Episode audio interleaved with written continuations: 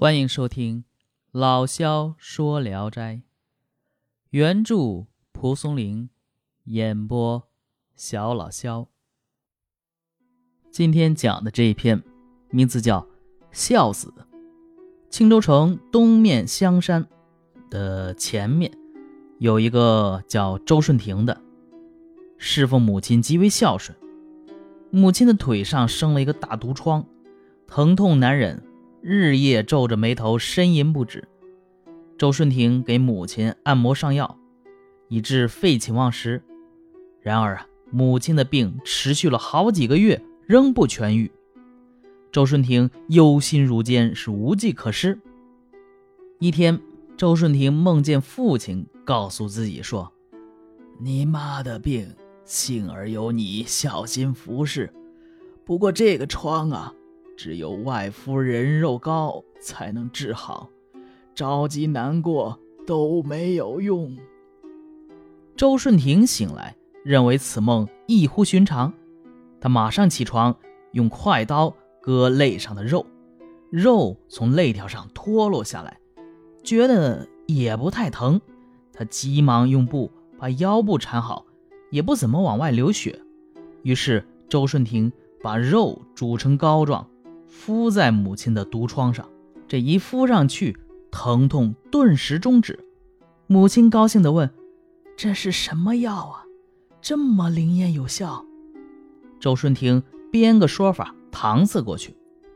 不久，母亲的毒疮好了。周顺廷经常遮掩着割肉的部位，就是妻子也不知其事。等周顺亭的伤口愈合后，留下一个巴掌似的。大伤疤。后来妻子看见了，追问他，这才知道实情。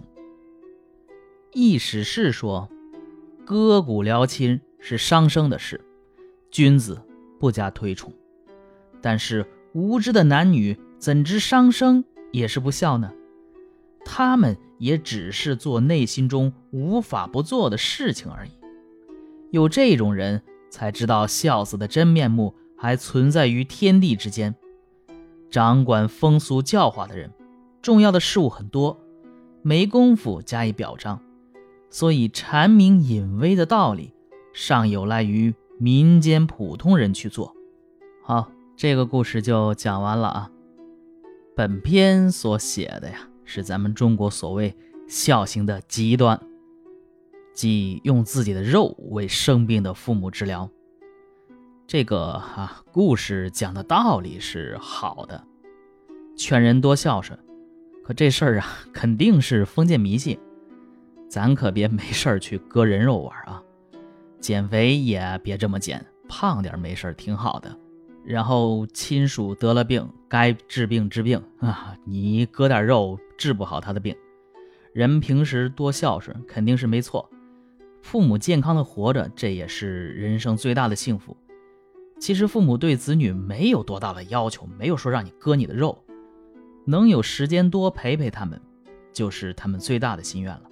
所以啊，我们平时有时间多回去看看父母，也别嫌他们唠叨。他们要是不唠叨给你听，他们还能唠叨给谁听呢？好，这个扯回到这一篇啊，这个割肉致母从哪来的呢？说。呃，自唐代陈藏器《本草拾遗》写的，人肉治雷疾，就是人肉啊治羸弱病，误导了许多人。宋代钱毅《南部新书》说，陈藏器传《本草拾遗》云：人肉治雷疾，自是屡屡相仿，割骨今犹上之。值得注意的是啊。蒲松龄在《异史誓约》中的话，它包括两层意思：其一是对故事做评论，认为啊割骨疗亲虽然是渔夫妇所为，但体现了孝道；其二呢是表示自己以封教自负，要承担起宣传教化的责任。这可以帮助我们理解为什么在《聊斋志异》啊有那么多宣传礼教道德的作品。今天的这一篇就讲完了。我是小老肖，咱们明天接着聊。